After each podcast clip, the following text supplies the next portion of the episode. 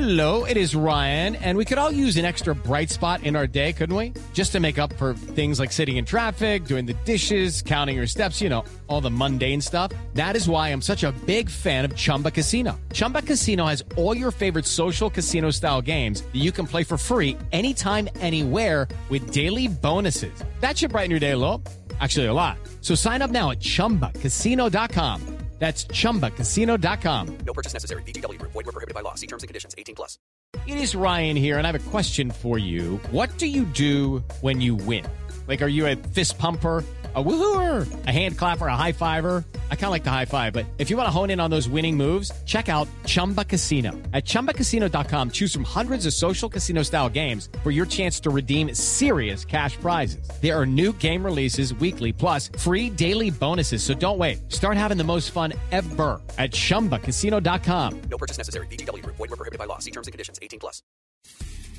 Hey guys, with sports betting season in full force with football here, you need a sports book with integrity and longevity like BetUS. You may already know this, but BetUS has been pioneers in the sportsbook industry for almost three decades, thriving and paying their loyal customer base. That is BETUS.com, and they have loads of bonuses. Join now or call 1 800 69 BetUS. That is 800 My BetUS. You receive 125% sign up bonus by using bonus code SST125.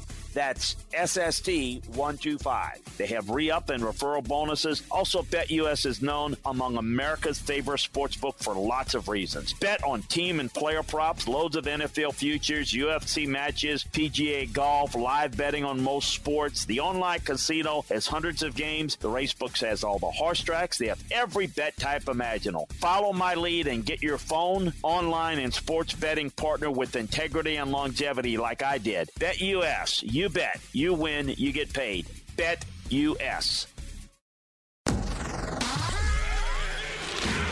In the South, it's always college football season, and the king of college football reigns supreme all year long. Now, more college football talk with the king of college football. It's the Chuck Oliver Show on Southern Sports Today. All week, all year, it's all college football on Chuck Oliver Show. That certainly was the case in hour one. Who was here talking college football with Chuck? Well, it was Dave Bartu. Oh, yeah, that's right. It's Tuesday, bottom of hour one.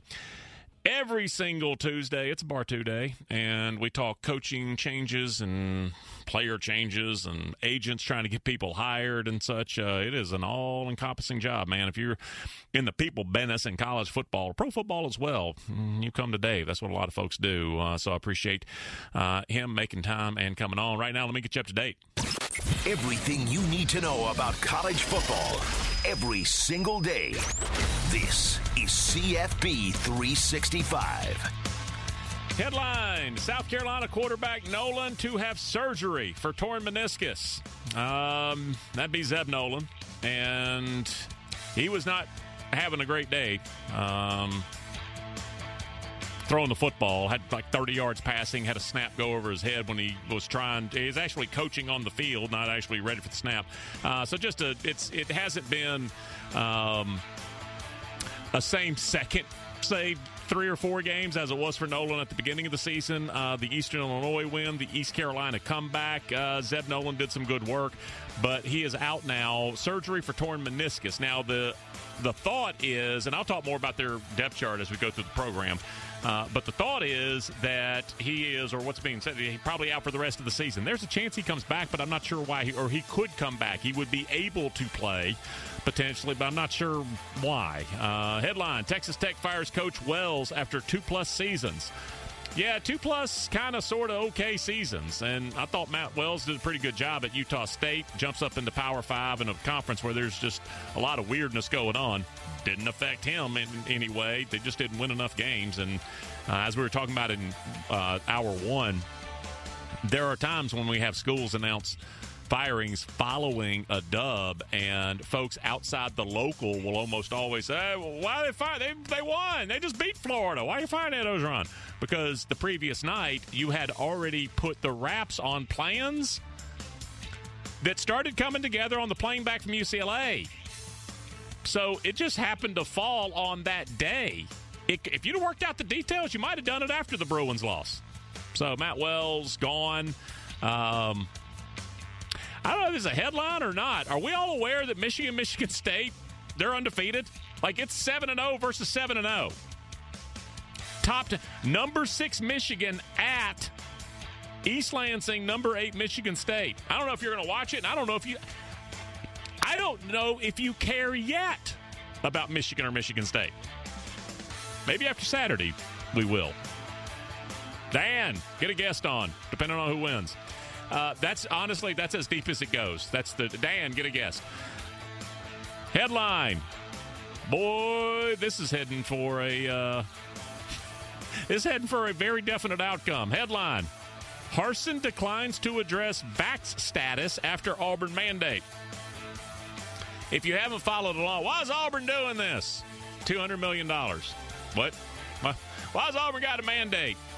Um, I, I, don't really talk politics on here, and so I'm just going to report some facts here. Uh, President of the United States issued a federal mandate that if you're involved with federal contracts it, in any way, all your employees must be fully vaccinated or no more contracts. Well, Auburn is a public research facility. And as such, they got contracts totaling more than $200 million a year.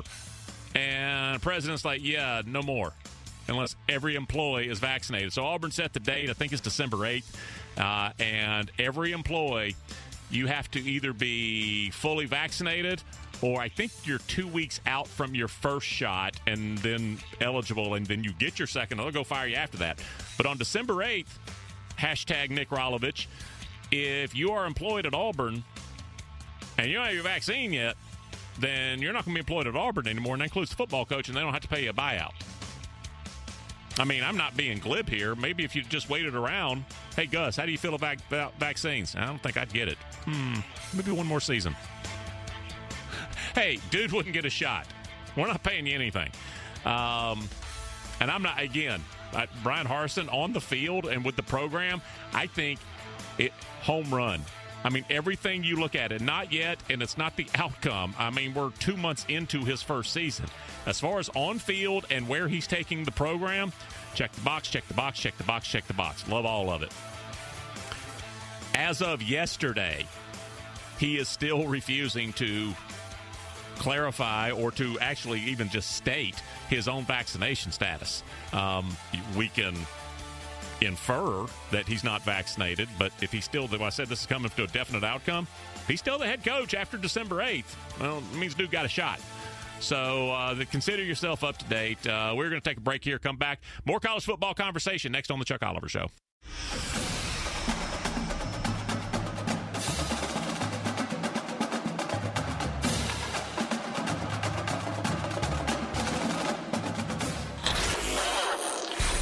Now, more college football talk with the king of college football. It's the Chuck Oliver Show on Southern Sports Today. Chuck Oliver Show continuing on a Tuesday, all week, all year. It's all college football. There is an SEC head coach who right now is asking the last question you ever want to. Okay, uh, before we start practice today, uh, who played quarterback in high school? That would be Shane Beamer and all interested parties on the offensive coaching staff in Columbia, South Carolina, who played quarterback in high school. And that is the that's the entry level qualification for well you may get a few reps. Because what do you what what can you do? Okay josh uh, you play quarterback? Yeah what offense did y'all run Oh, the Veer. Yeah, okay. All right. Who else played quarterback in the high school? Anyone? Right now, the depth chart for the South Carolina Gamecocks told you Luke Doty, he got injured and left against who? Vanderbilt. And he's now out for the year. He has a foot injury. And now Zeb Nolan, the former assistant coach, graduate assistant coach, called back onto the field, which he could have played. But he's like, nah, I'm going to move on. And it's like, oh, I guess I'm going to play.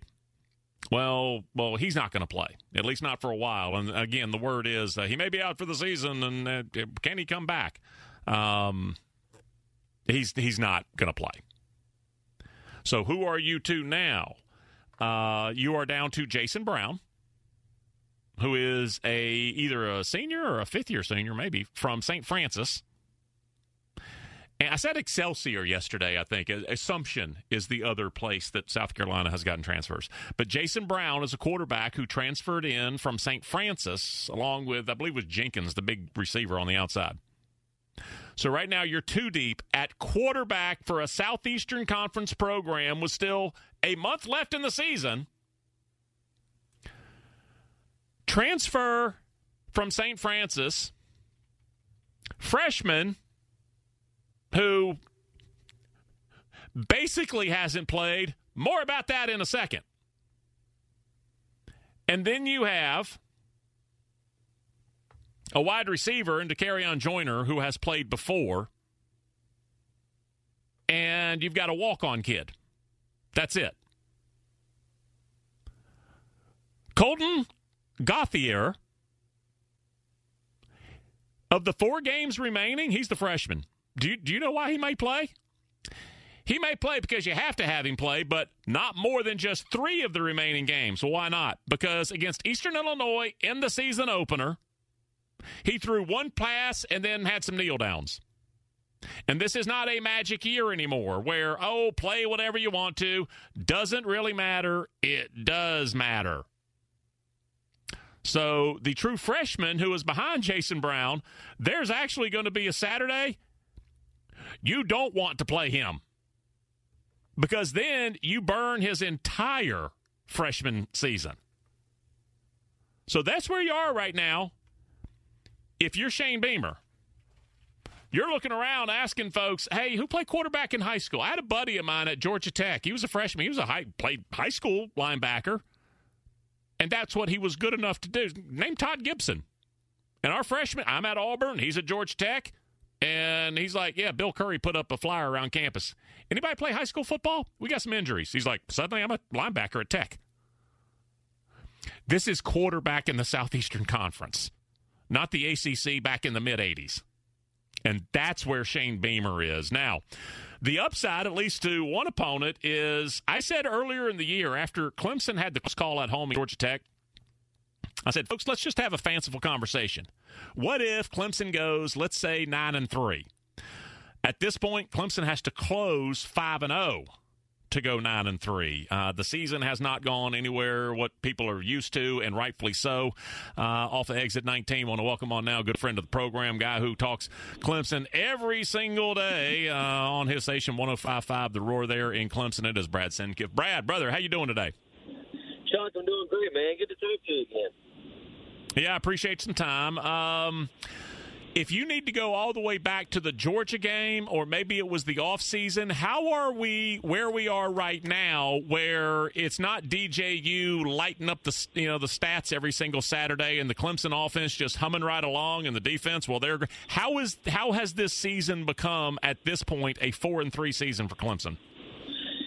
Well, it's, it's so many things, Chuck. I, that's the thing. I, I really wish it was just one fixable moment, one fixable issue. Like I would be so rich right now. Like I would sell it to Dabo Swinney, and you would not be having me on because I'd be on an island somewhere not answering your calls. But that's just not how football works. It's so many different things. It's offensive line play, lack of continuity and chemistry. It's injury after injury after injury.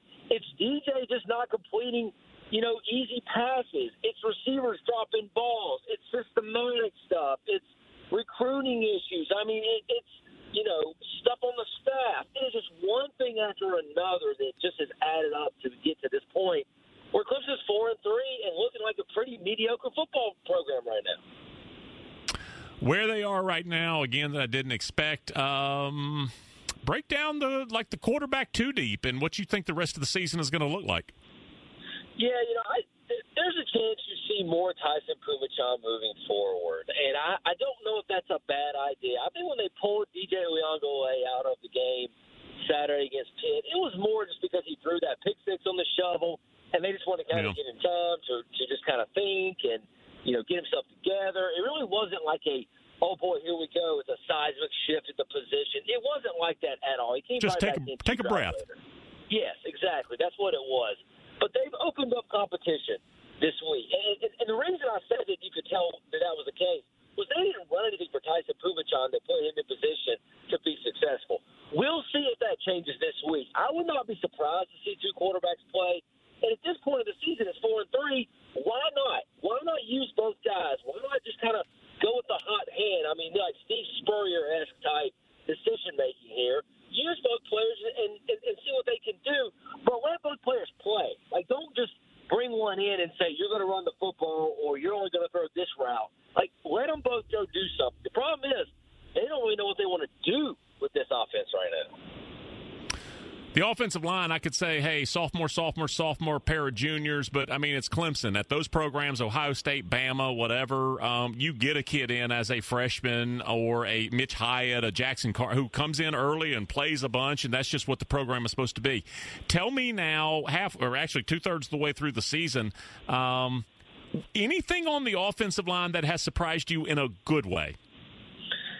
In a good way, you know, I think there is, there has been. Uh, some elements to Marcus Tate, the freshman, being forced into a tough situation playing guard. He wasn't ready. Uh, I think they knew he wasn't ready. They didn't have any choice. You're seeing him grow up, and that's going to pay dividends down the road. Now, people don't want to hear that. You know, that's not the, no. the sexy thing to say. Is oh, don't worry, this freshman's going to be good two years from now. I, I do think Jordan McFadden has played well at left tackle. Uh, you know, he moved over from right last year. He's not getting a ton of publicity because not everybody up there is playing well, and he's had his his mistakes and his errors too. He, he, he can't not mention him in terms of that, but he's still been pretty steady at left tackle. DJ's not getting hit a ton. And I think, I think that's what you got to point to. At least in pass protection, he's not getting pummeled, and he's big and he's showing he can take it. But at the same time, he's not. And the part of the problem, though, with the offensive line that I see is DJ does not take deep drops. So these guys are surrounding him as he's trying to throw the football. So it looks like he's being pressured maybe more than he actually truly is.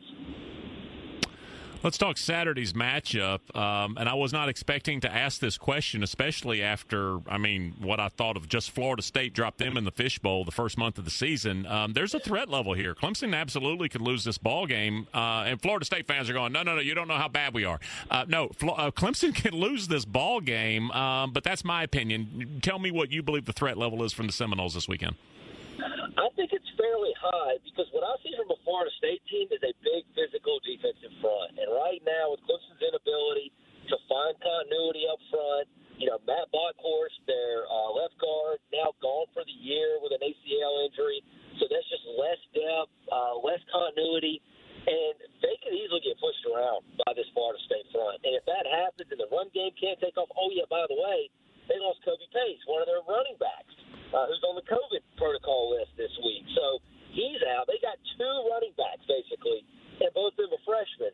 So I would say, yeah, Florida State's got a decided advantage up front. And if they can turn that into, you know, a low scoring game like Clemson's playing all year and it's, and it's a tight battle at the end, Yep. sure, I think, I think there is a chance Florida State could, could pull the surprise here. You know, the, the question is how much uh, can, can Florida State get by with moving the ball against that defense. I mean, really, there's there's not enough dynamic players on the Seminoles roster to really force Brent Venables to get super creative. So he's going to try to keep Jordan Travis in that pocket. If he does that, I think Clemson's got a good chance to win. But Chuck, we, we have enough of a sample size now to know no game feels safe right now for Clemson outside of UConn and probably South Carolina.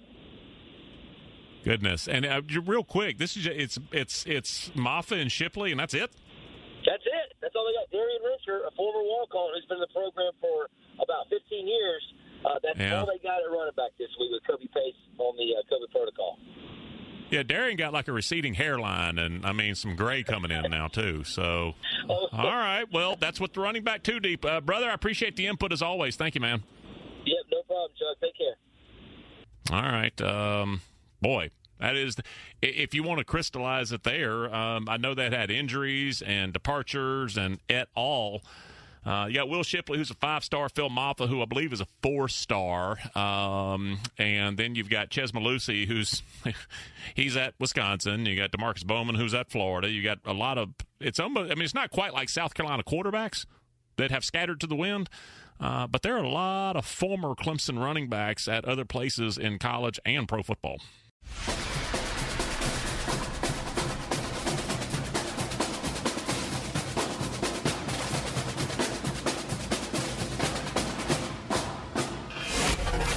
Now back to Southern Sports Today and the Chuck Oliver Show. All week, all year, it's all college football on the Chuck Oliver Show. Dealing it out two hours a day, nine states, 55 sticks. Appreciate everybody putting that blessing in my life. And uh, we are joined now by, I'm going to call him a friend of mine, friend of the program from 790 in Houston, Texas. Uh, we are here to talk a little SEC football with Chris Gordy. Chris, how you doing, man? What's going on, Chuck? We're in the mix, midst of this. Uh, you know, we have like half this, the league was off last week, half the league is off this week, and it's like I'm having to talk myself into making some of these games exciting because, man, what a what a crud week it's been. Like last week and this week. Yeah, I, I was going back a couple of weeks ago, looking at. I remember the ACC schedule. I think it was two weeks ago. I said, "There's not one compelling game in your entire conference this week," and that's when you have to go to two things Pac 12 after dark, Mountain West after midnight. Right. You got options, man. You can be watching college football till 2 a.m. Let's uh, start in the SEC, certainly in the West Division.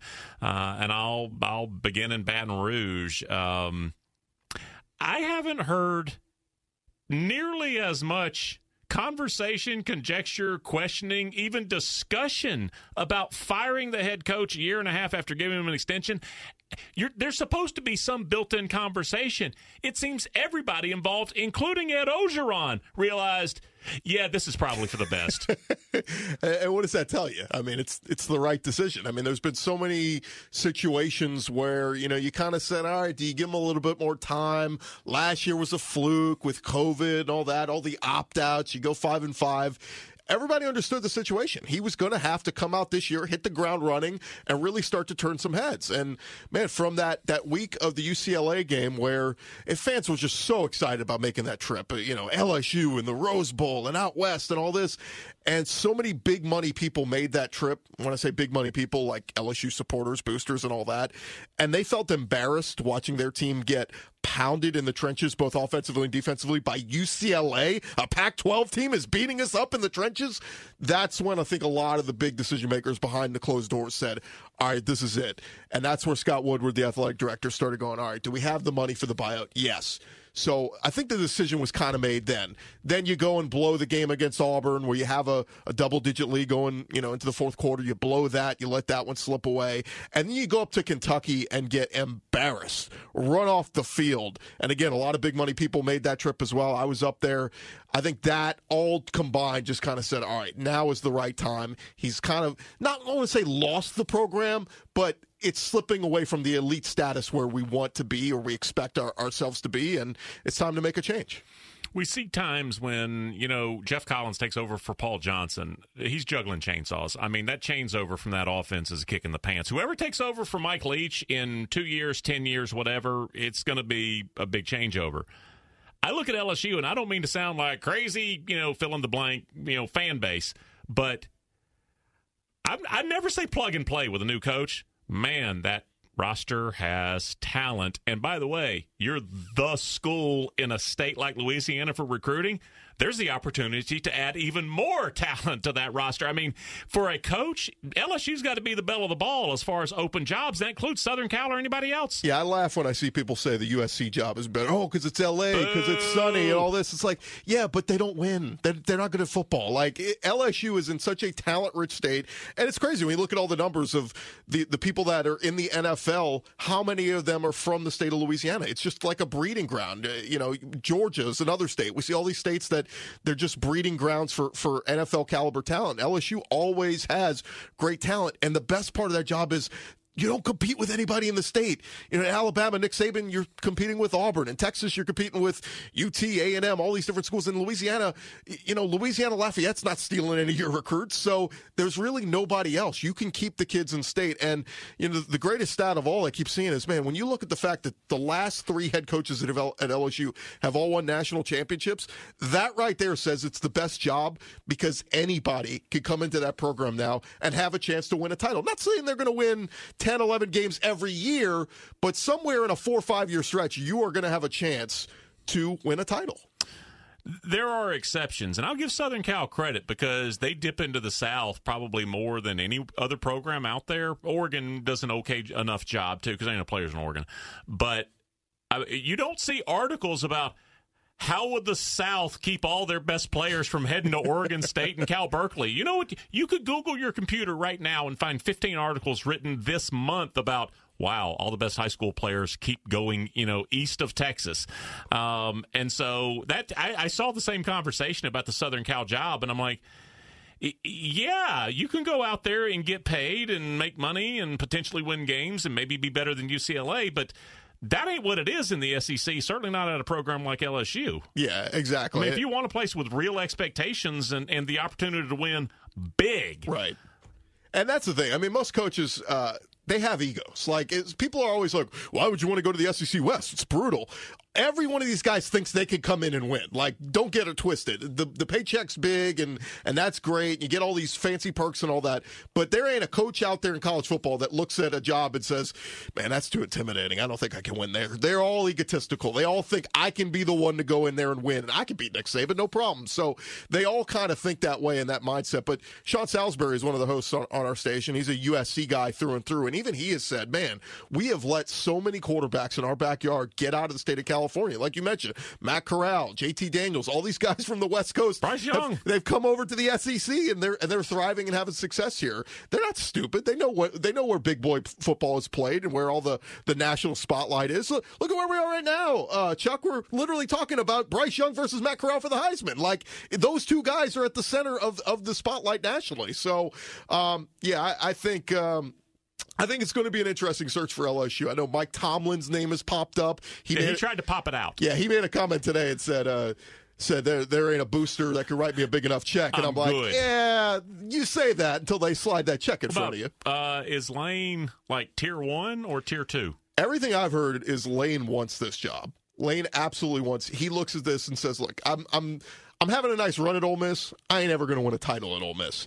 If I go to LSU, I can win a title there. So everything I've heard is he wants the job. But somebody said this to me the other day. He said, "Man, you're talking about."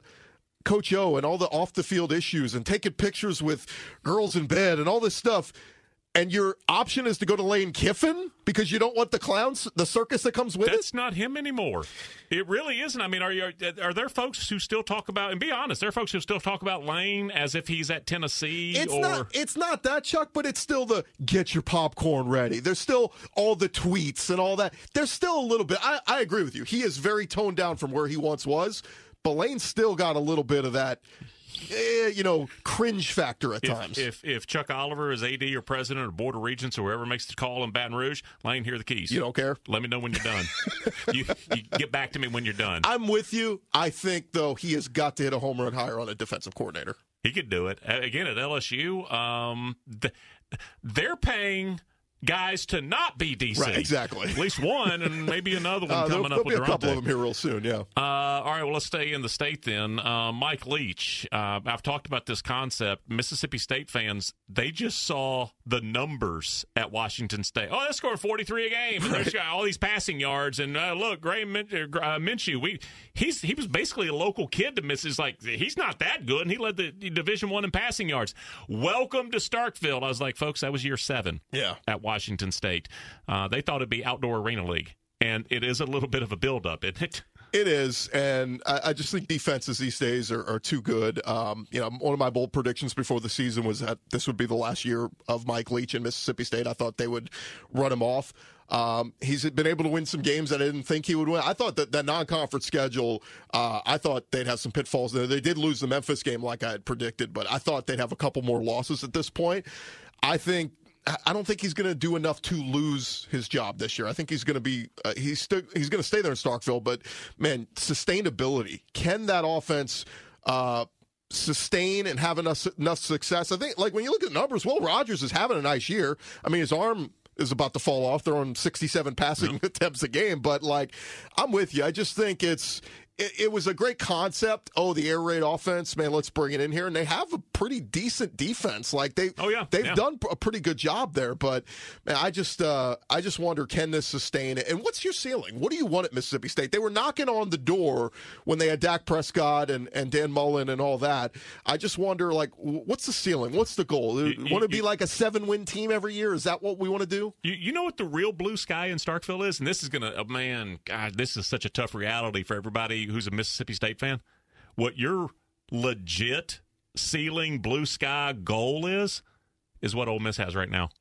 Yeah. You want to be a fun team that is also winning, and by golly, we're in the mix. I mean, I don't know who wins the Egg Bowl. I know that that's high up on the list of priorities. Sure. But isn't Ole Miss? I mean, I haven't seen much conversation about the Rebels that involves, hey, what'll happen in the Egg Bowl this year? Right. hey, how does the math work for the Rebels to reach Atlanta? Yeah. I think Starkville, like that. No, that's what we're supposed to have. Exactly. Or even, you know, can we get to the New Year's Six Bowl? Can we win Matt Corral the Heisman? I, I think I think that's what Lane when Lane lost to Alabama and said, Look, we're probably not going to win the West, I think he looked at it and said, We are going to throw the crap out of Corral. We are going to get him the Heisman. Remember at Alabama down the stretch that year, was it was it Derrick Henry? Man, they ran him into the he was trying to get him the Heisman. He was getting like I think thirty it was the final 17. I'm not kidding. The final 17 plays of the Iron Bowl.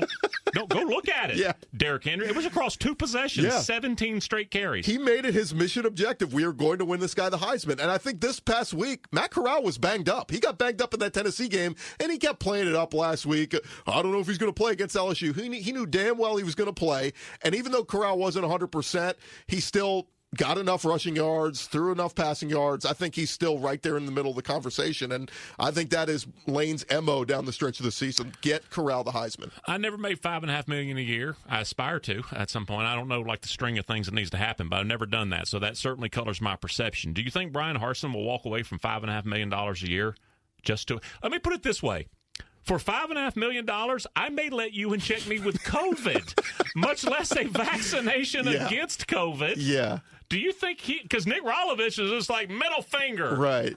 Like these jobs are precious, folks. Look, when you have beliefs, you have convictions. I say a lot of times, stand by them. But then there's also things where I like my job a lot, and there are certain things. If my boss asks me to do it, I, maybe I'm just the old school mentality. I shut up and I do it because my boss asked me to do it. Okay, so you turn the crank and there's some music, and I jump around for a peanut. Is that right? For five million? I mean, you know what? I- I'm your guy.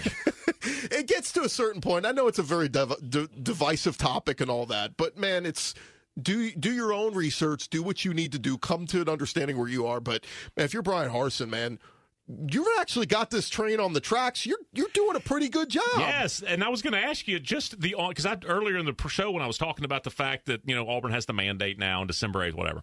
Um, I was like. If we could just be talking about what's going on in the field right now, I was like, anybody looked around? Auburn's a pretty, you know what the word I always use? You want to be buttoned up. Yes. But and everybody knows exactly what that means. It means pre-snap penalties, Yep. uh, just horrible turnovers. You want to be buttoned. Don't they? Don't they look a lot more buttoned up than with Gus? They do. And Bo Nix is actually playing pretty good football right now. I know, look, he, he had the bad game against Georgia. Everybody has a bad game against Georgia. But I, I think Bo Nix is playing pretty well. And, man, if he could string together, th- this weekend's a big one. This weekend's a big one for, for Auburn. If they can somehow find a way to play well and get this win. And, man, Vegas. Vegas keeps coming in at Auburn. That scares me a little bit because Yeah, everybody's saying that, steam. that they're going to win. But uh, yeah, I, I, I Are you like a man who ganders at a point spread every now and again? a little bit from time to time. I take a look, uh, put some shekels on it. But no, I think uh, I think Bo Nix has a real opportunity here to finish this season strong. And man, we could be he could be getting a, a lot of hype this offseason uh, when we start to look ahead to next season because nobody thinks he's leaving early, right? I mean, he's going to be back for Yep. another year, but. Maybe Bo Nix Heisman talk next year. We'll see. Last team I want to ask you about, of course, uh, SEC West, and we're here, Texas A&M. Um, how does it look now versus for the fan base versus how it looked after we lost to Arkansas and State?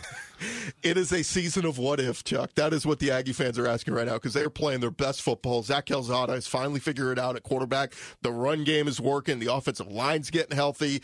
Uh, Achane and, and Spiller are two of the best dynamic back, you know, combo backfield in America, and they're gonna they're kicking themselves. They're going, my God, if we just could have won one of those darn games, we'd be right here in the thick of it. You, you're sitting there just cross your fingers, hoping anything that Alabama could lose another game. It ain't going to happen. They're going to win the West. But man, Jimbo, I picked them to win the West this year. I thought they would beat Bama in uh, in College Station just because of that environment. They did beat Bama. I just didn't see think that they would have the two losses going into it. And yeah, it's going to be a season of what if. They're going to go to a nice bowl game. They're going to finish strong. But man, what if? What could have been? It- you know, it could be just coincidence, but that psychology of quarterbacks, there are 50 different ways psychology of quarterbacks comes to roost every single season. And this one, I mean, I don't think it just happened that as soon as Haynes King was announced he's out for the year, suddenly Zach, Zach Calzada didn't look like he exhaled a little bit and got kind of got calm. He's like, oh. all right, well, I guess I'm the guy. Yeah, And it got better. He was so bad in that Colorado game, and then he was so bad. Uh, I forget who they played some slappy a week later. Kent or New Mexico. Yeah, They played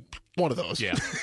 and so he was so bad, but you're right. It was like almost like it's announced he's out for the year. All right, take a deep breath. This is my job now, and I'm going to take the, the bull by the horns. And credit Jimbo. You know, we've called him the quarterback whisperer at times with what he's done with EJ Manuel and Christian Ponder and all these guys, and he seems he seems to be working wonders with Calzada. Chris Gordy, Sports Talk 790 in Houston. Brother, I appreciate your time. Absolutely, check anytime. All right, we're going to take a break, come back, wrap up on a Tuesday on the Chuck Oliver Show.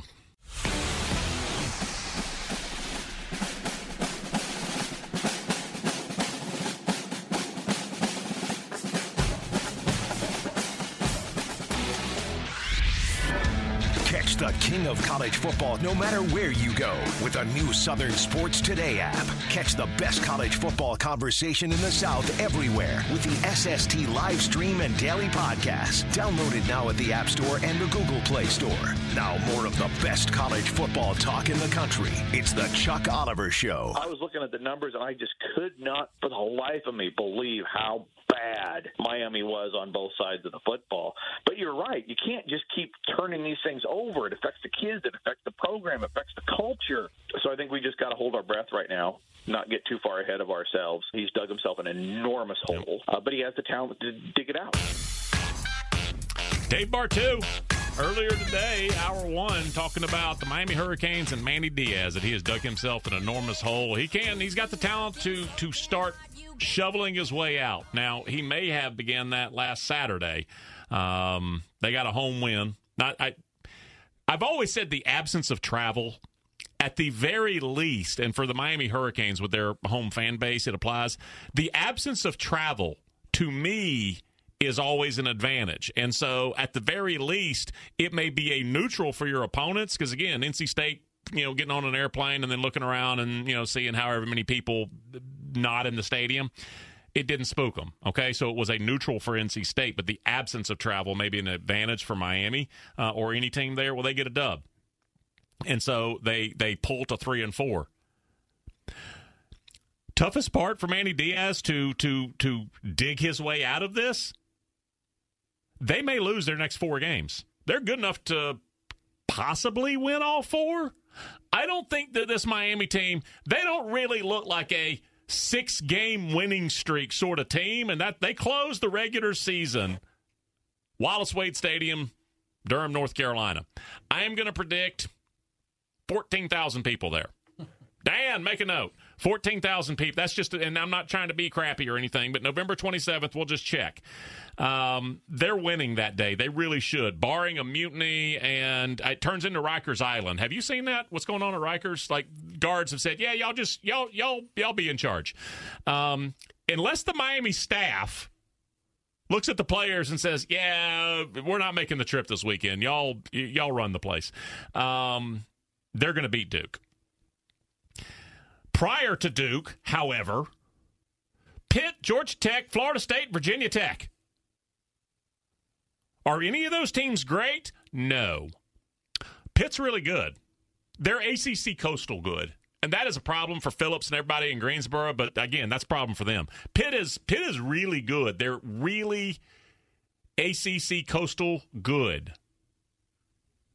Kenny Pickett, you know all about it, and the coach and defense, and we rush the passer, and they do. All of that stuff is true. Um, Miami goes on the road to play Pitt this weekend, and then it's Georgia Tech, which I don't know if Georgia Tech, which you know side of the EKG they're on. FSU game, if you care, it's in Tallahassee, and then Virginia again. What's going to happen in those games? I don't know. They could win all of them. They could lose all of them. Do you know what keeps me from saying they could win all of them? Because Duke is the last game, and that would mean that this team put together a six game winning streak, and that is just not going to happen. Uh, Dan, how are you today? You know, as we close out today, it's one of those things that I'm reminded of, especially with this new opening at Texas Tech with Matt Wells now being gone, is I've talked about before the concept of know who you are and, and know and be honest with who you are as a program. And Texas Tech is a program that really, for the most part, aside from that 2008 season when they lost a couple of games still went to the Sugar or uh, excuse me, the Cotton Bowl and got crushed by Ole Miss. Now again, the Cotton Bowl at the time was still at the old stadium, so it didn't have the profile. It was a good bowl game, but it wasn't the great ones or the elite ones that you that see with everybody else. Texas thing, wasn't it? That was, yeah. yeah. I mean, that was Ryland Reed. That was all of those players. Graham Harrell at Yeah, quarterback. sure, sure. All those things for Texas Tech, and for the most part, yeah, somebody put it. Somebody who covers the team. I was I was waxing about. Man, that was a great team. He's like, all right, so you got the greatest quarterback in program history and the greatest player in program history, and it got you as high as number two for a week. Right. I mean, that's pretty much it. They they are pretty much on the same level that a Mississippi State is. Where for Mississippi State, they're going to be talking about for years. Hey, remember that time we were number one, but then we played against Alabama? Yeah, we had that Dak Prescott guy. It all worked out. That's exactly what Texas Tech is, and it's the question of too, who do you go after as a head coach? The honest truth is, there, Chuck, you can't go after the retread who's at the end of his career and not necessarily going to be motivated to be able to make Texas Tech into one of the new teams that you talk about. Let's see Tommy Tuberville. That's exactly what happened there. He took over. He had already said, Hey, I've been here, done that. If I don't win, I'll just move on and go somewhere else, which he did. The way that they got to look at this, they got to look at it as we need the guy that's going to be able to energize this program, but also too as well, we need the guy who we might not outwardly say it, but we know soon enough somebody's going to come calling for them if we're good enough. No doubt about it. Um, and that's why, you know, even like mid tier programs, it is that, uh, you know, good feeling, bad feeling when you have a coach that you know that you can't hang on, like Ole Miss. Do you really want to win the West? What happens if you win the West at Ole Miss? You lose your coach. Barring something really unforeseen to me. Uh, so you got to decide uh, when you're going to be all in and what the payoff's going to be. The worst part is when you don't even win the division or the conference or go to the bowl game or win a national championship and you still lose your coach. All right, wraps it up on a Tuesday from Houston, Texas. Chuck Oliver Show. Be back in 22 hours with more college football conversation. It's time for today's Lucky Land horoscope with Victoria Cash. Life's gotten mundane, so shake up the daily routine and be adventurous with a trip to Lucky Land. You know what they say your chance to win starts with a spin. So go to luckylandslots.com to play over 100 social casino style games for free for your chance to redeem some serious prizes. Get lucky today at luckylandslots.com. Available to players in the U.S., excluding Washington and Michigan. No purchase necessary. VGW Group, void where prohibited by law. 18 plus terms and conditions apply. Okay, round two. Name something that's not boring. A laundry? Ooh, a book club. Computer solitaire, huh? Ah, sorry, we were looking for Chumba Casino.